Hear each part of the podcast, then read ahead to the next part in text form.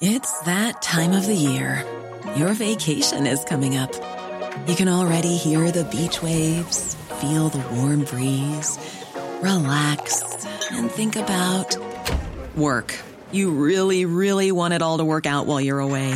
Monday.com gives you and the team that peace of mind. When all work is on one platform and everyone's in sync, things just flow wherever you are. Tap the banner to go to Monday.com.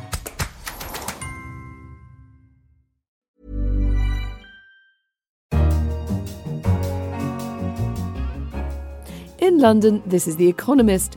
Welcome to Tasting Menu, an irresistible spread of stories sampled from this week's coverage.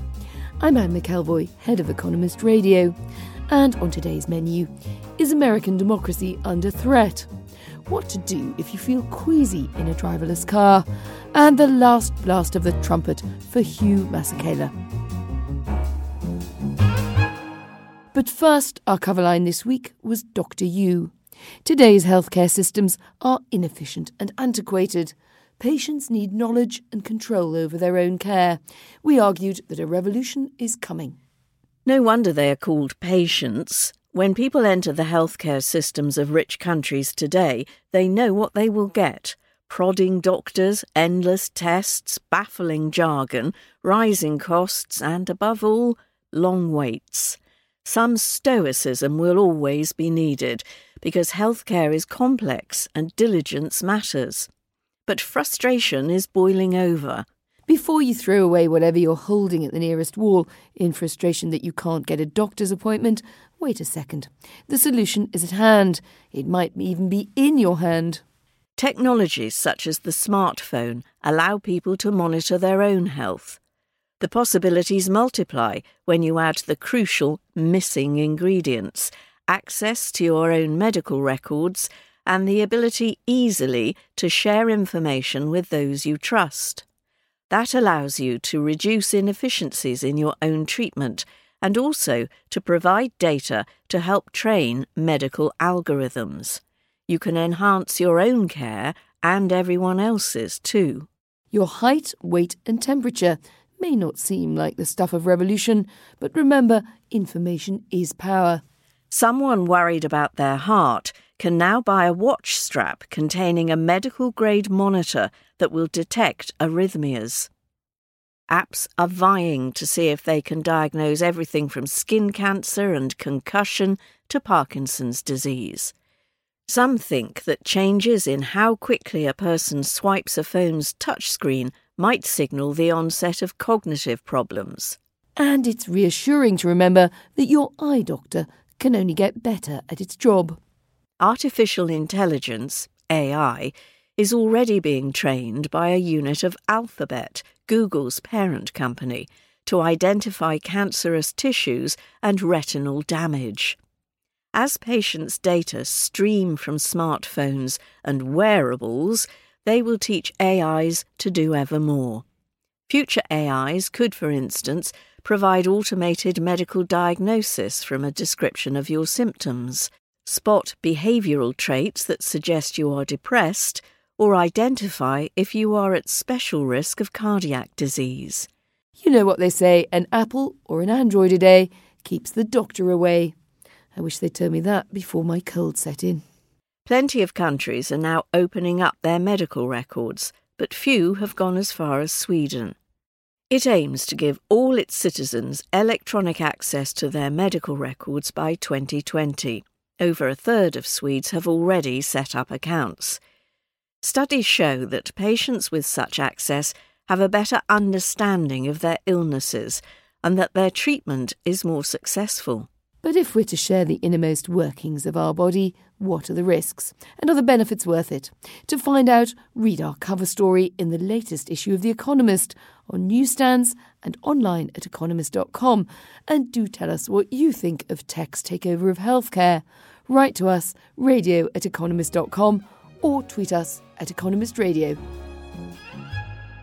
Good clean tech now permeates every corner of our lives, so naturally its designers have to cope with our messy human bodies. Driverless cars have ditched the pesky person at the wheel. Unfortunately, they do still need a passenger. And as anyone regularly banished to the back seat could have told them, humans have a terrible propensity to funny tummies. An article in the Science and Technology section took a deep breath and concentrated hard on how designers of self driving vehicles are helping passengers avoid motion sickness.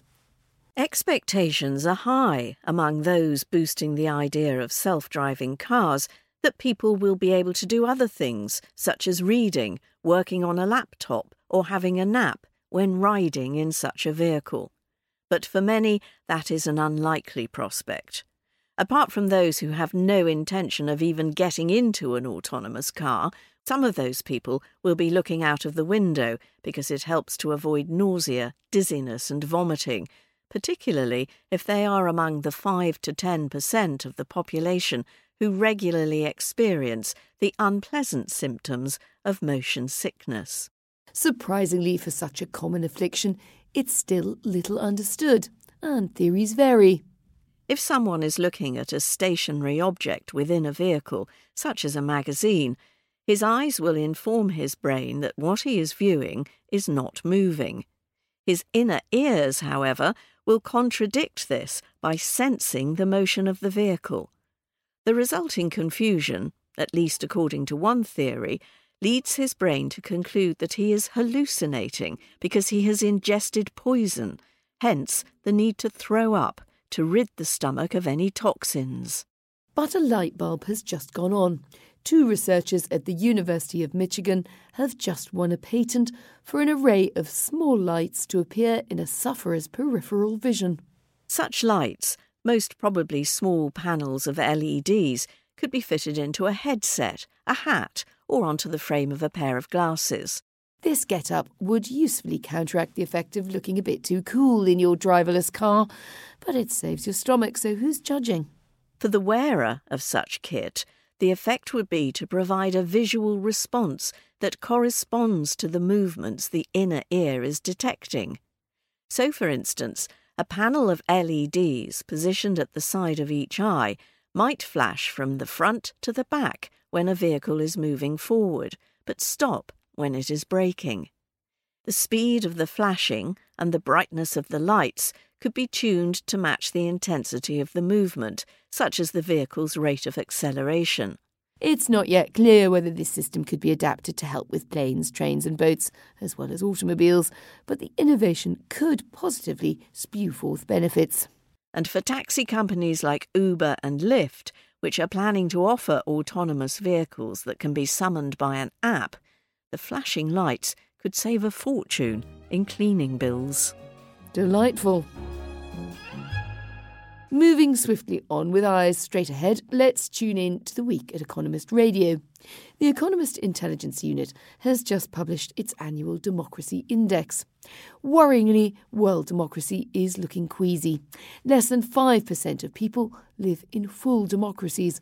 More than half of the countries analysed saw their democratic health decline. So I interviewed Steven Levitsky, Professor of Government at Harvard University, for the latest episode of The Economist Asks.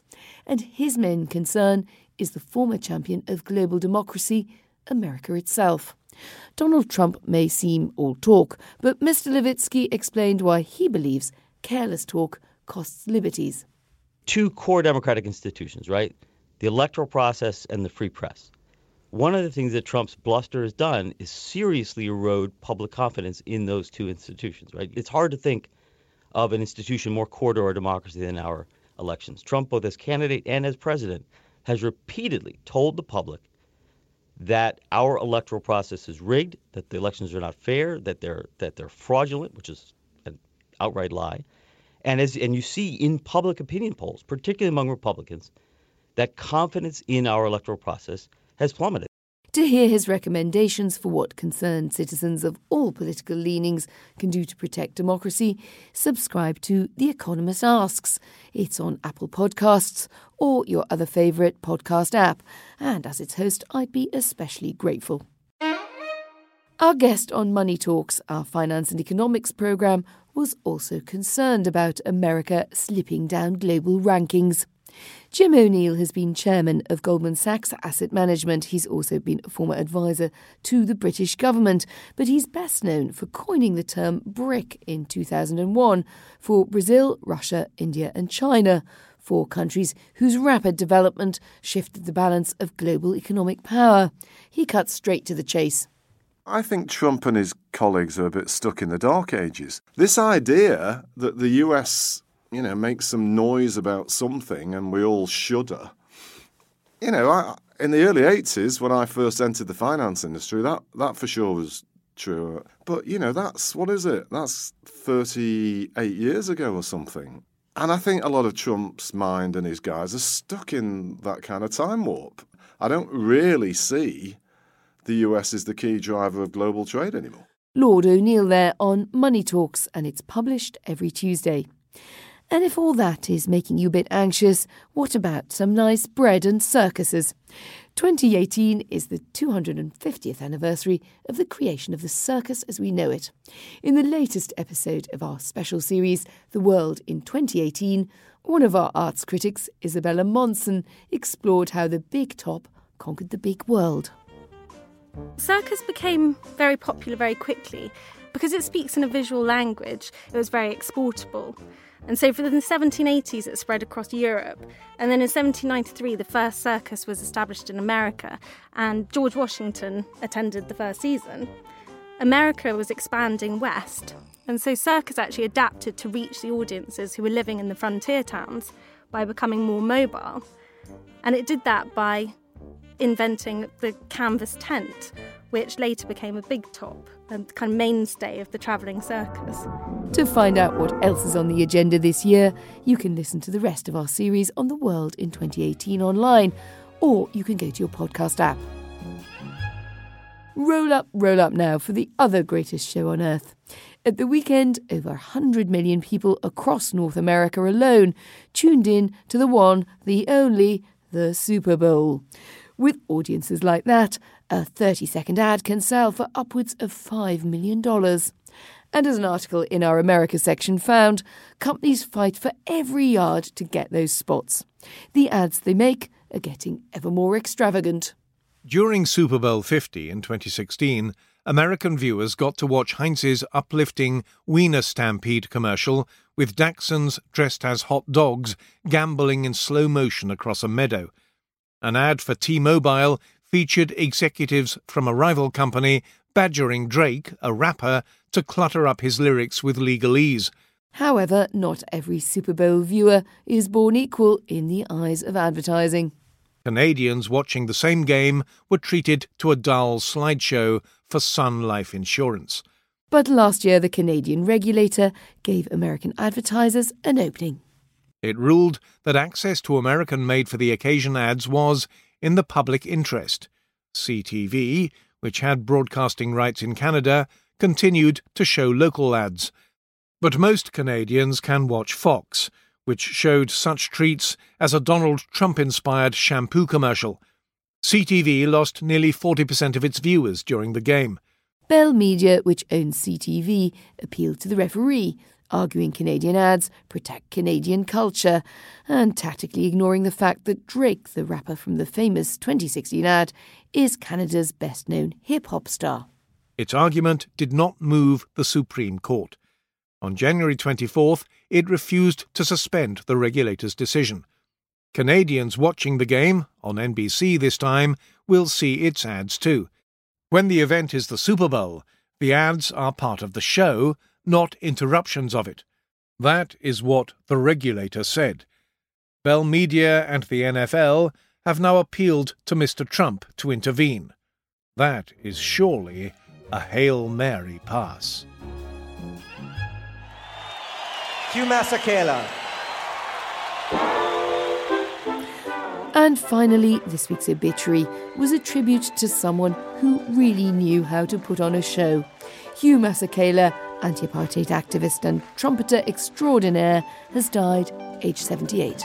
Bring back Nelson Mandela, bring him back home to Soweto. The parcel arrived by courier post.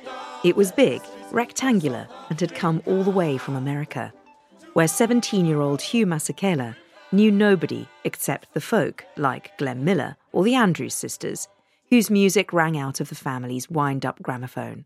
He tore off the paper, flicked the clasps, and found a used FX Huller trumpet sent by Louis Armstrong.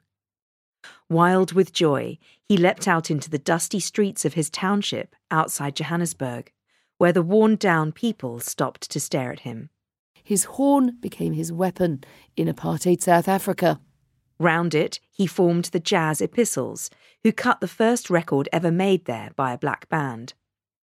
When they played the Ambassadors in Cape Town, all races filled the hall.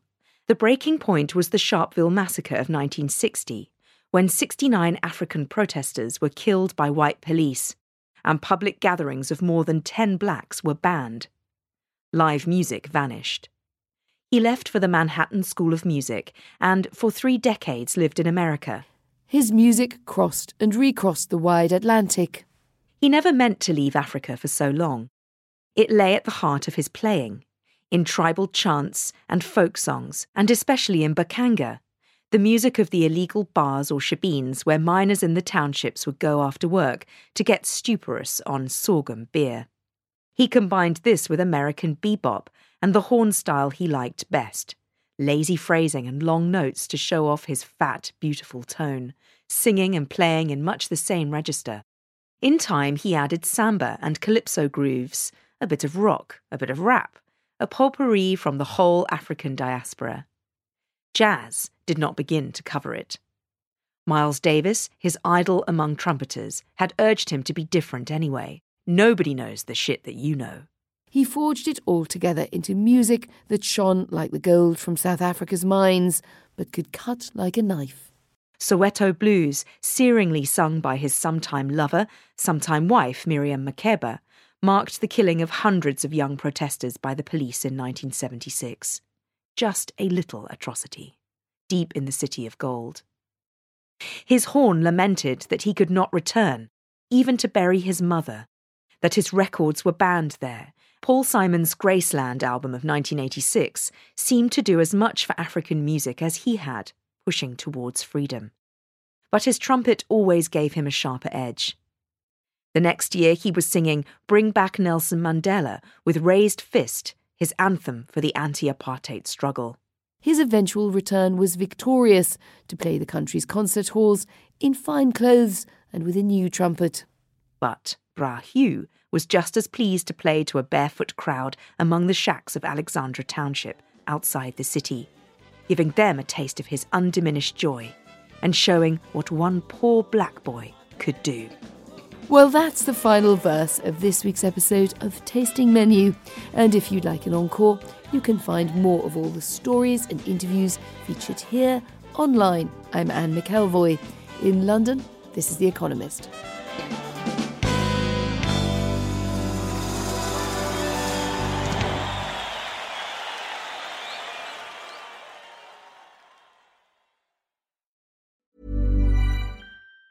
Planning for your next trip? Elevate your travel style with Quince. Quince has all the jet setting essentials you'll want for your next getaway, like European linen, premium luggage options, buttery soft Italian leather bags, and so much more. And it's all priced at 50 to 80% less than similar brands. Plus, Quince only works with factories that use safe and ethical manufacturing practices. Pack your bags with high-quality essentials you'll be wearing for vacations to come with Quince. Go to quince.com slash trip for free shipping and 365-day returns.